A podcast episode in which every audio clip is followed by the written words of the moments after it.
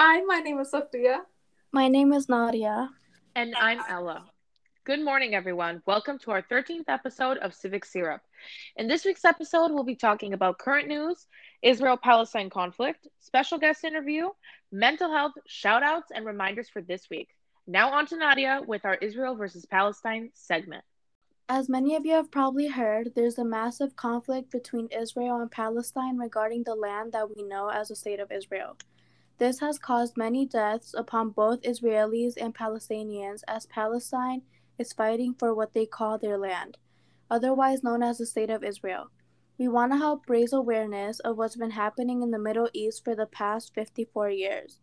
It is also very important to keep yourself informed in ways that you can help, like donating to medical centers and organizations in the Middle East regarding this issue.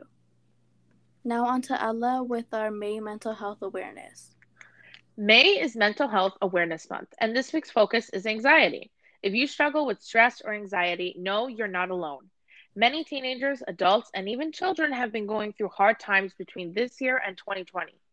MindSpot can help.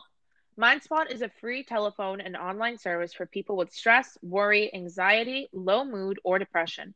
It provides online assessments and treatment for anxiety and depression. Call 1 800 614 434 between 8 a.m. and 8 p.m. Monday through Friday and 8 a.m. to 6 p.m. on Saturday. Now, with Sophia and our current news. As we know, the CDC has recently approved for children as young as 12 to get the COVID vaccine, although only Pfizer is being distributed among the age group from 12 to 15.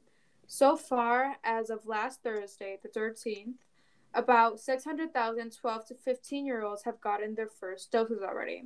That's like absolutely insane. I mean, it's literally only been five days. And honestly, if it's only been that amount of time, could you imagine that number by the end of the month? Oh, but, yeah.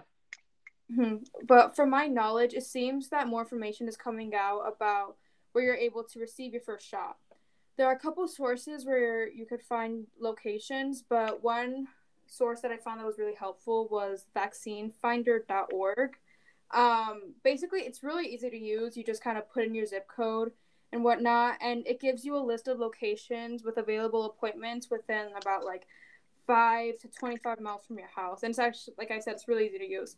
But um, yeah, also a reminder if you don't know already, the vaccines are free. And yeah, so get your first dose or whatnot. I know needles can be scary, but either way, I encourage you to do it.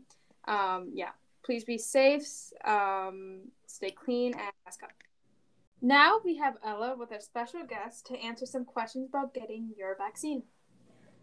Hello, my name is Garvin, and I'm in eighth grade, and I'm here to answer some questions about my vaccine experience. So, Garvin, before getting your vaccine, were you nervous at all?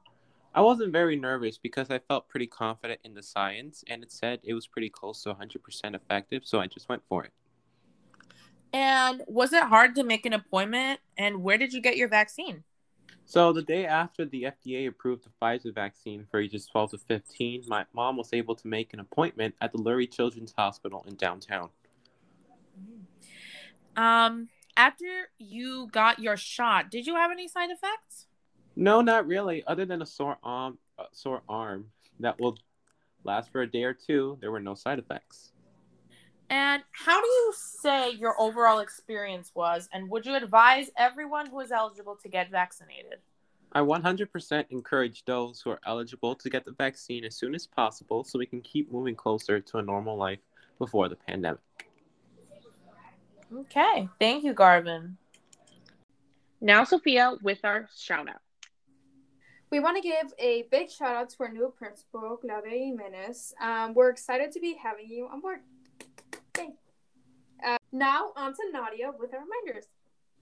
Friday, progress reports will be distributed to all families. Virtual Dia de Niño will be May 26 from 5 p.m. to 6 p.m.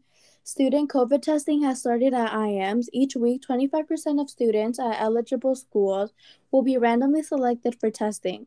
Students must be at least 10 years old and have their parent or guardian consent prior to being tested.